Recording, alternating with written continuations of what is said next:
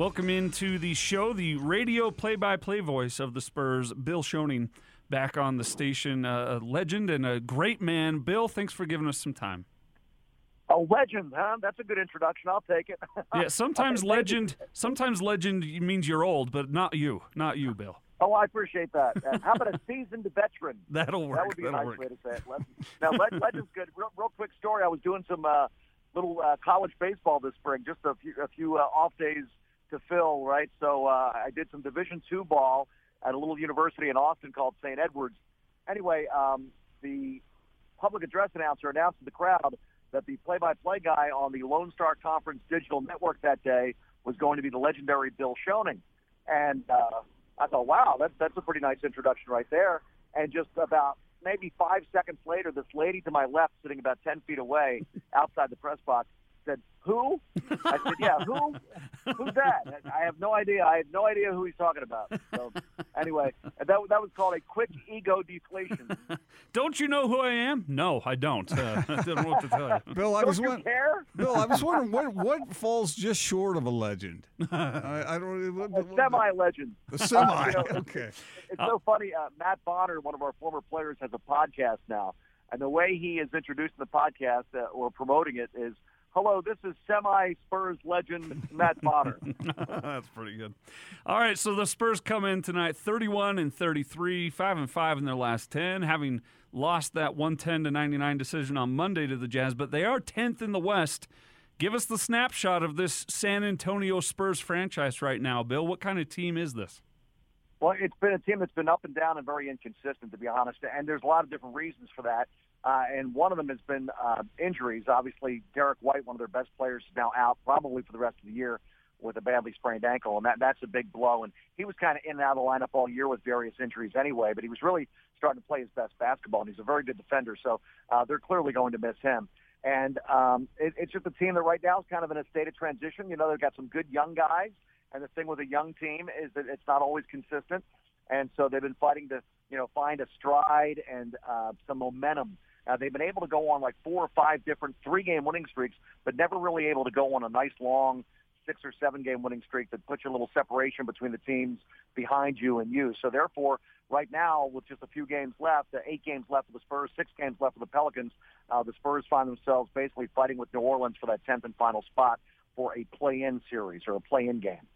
So, Bill, this is a question that I feel a little stupid asking a legend, whether it's semi-legend or a legend legend, but uh, I'll ask it.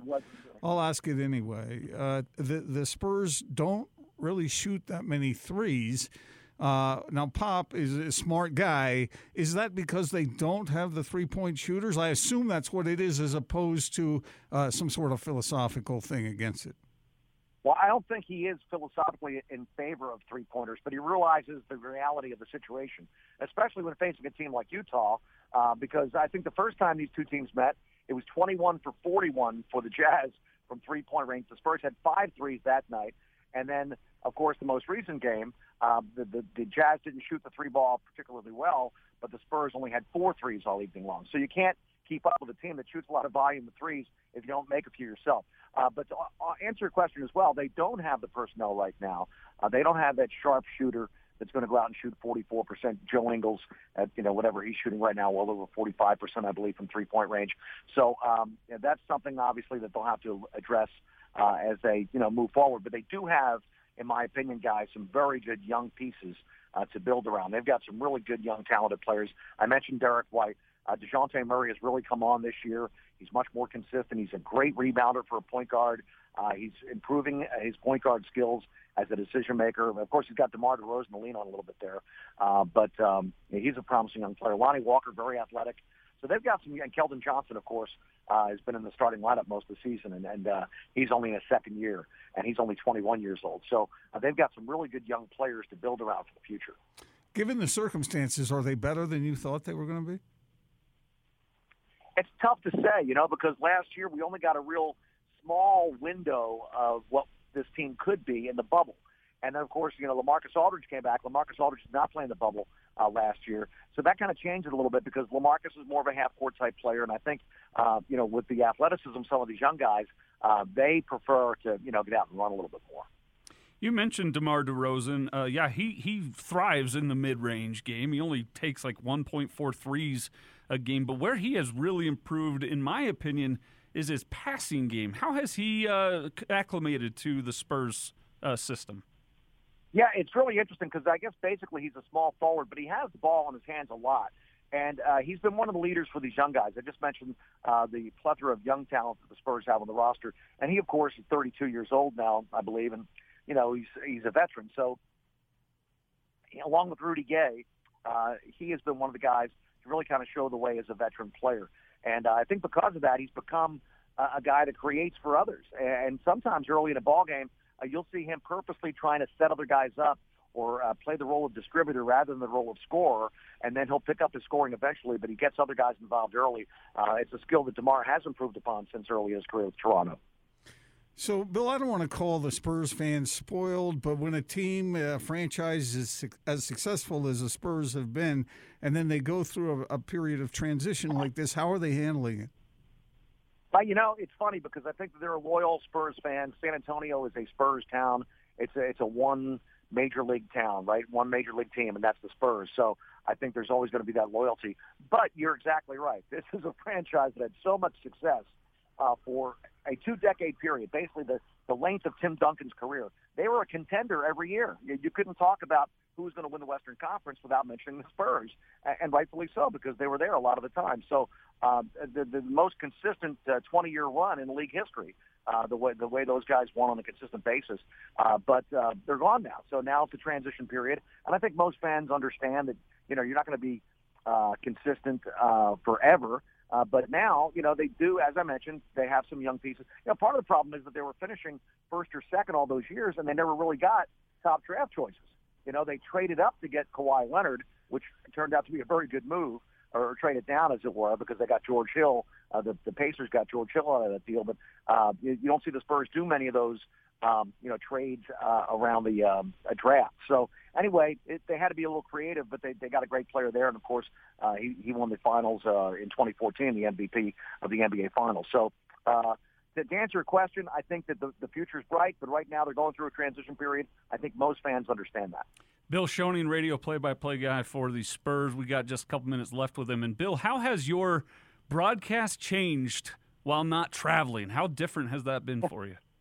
Oh, you know, it, it's very difficult to teach an old dog new tricks. You mm-hmm. know, so uh, but but I'm doing my best. I really am.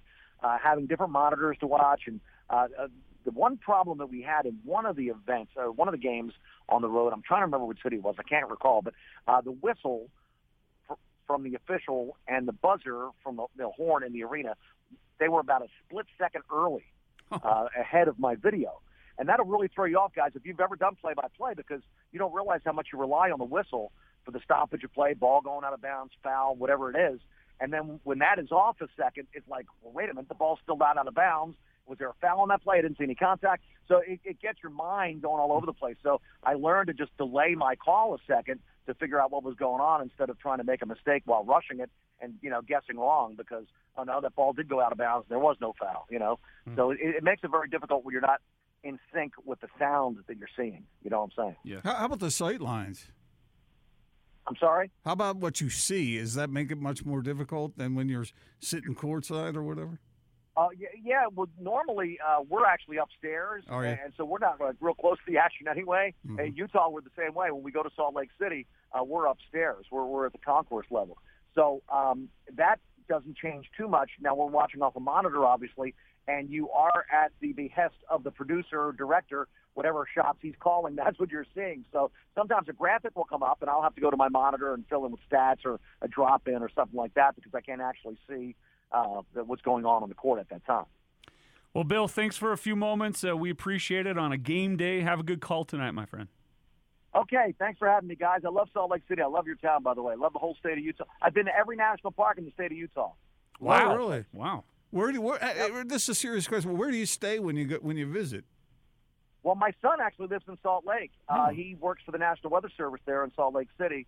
So uh, if I, I'm not staying with him, obviously I'm with the team when we're traveling and um, you know, so we you know stay at one of the nice hotels there in town. So um, you know, obviously it's one of those places where uh, you want to spend time during the off season, and uh, I've had a chance to do that. So Um, you know, I, I love all the uh, all the parks there. Um, I think Capitol Reef might be my favorite because it's kind of the one, one of the more obscure ones, but Mm-hmm. uh, some great hiking trails in that park. Well, Bill, thanks for the compliments, but shh, don't tell anyone. We have too many people here already. I, I, I, have got ano- I've got another question Now, for I'm you, just Bill. talking about I'm just talking about visitors, not people moving there. Visitors, that, uh, That's fine, uh, yeah. Help the economy, you know, spend some money, uh, go to go to the restaurants and eat. You That's know? I, welcome, I, yeah. I have a selfish question for you, Bill. I know you got stuff to attend to, but uh, when you when you go uh, down there near Capitol Reef, you ever been on that uh, scenic route? What is it, twelve down there? That I have cut, no idea. That cuts next to it, that, and it's you know, on the one side you have all the aspens and whatnot, the mountain, and on the other side you look down into Capitol Reef. It's absolutely gorgeous. If you haven't been Yes, on that yes. road, get there. Is that is Escalante on that road? Yes, yes, it is. Okay, cool. Mm-hmm. Well, that's that's pretty good Utah knowledge right there. How about that? You know, so Oh, do what uh, we can. no, no, I, I love your state. I, I could be a spokesman for your state. I live in Texas, but I, I get to Utah whenever I can. Thanks, Bill. Be well. All right, guys. Thank you. Bye bye now. Bill Schoening, spokesman for Travel Utah and radio play by play voice of the San Antonio Spurs.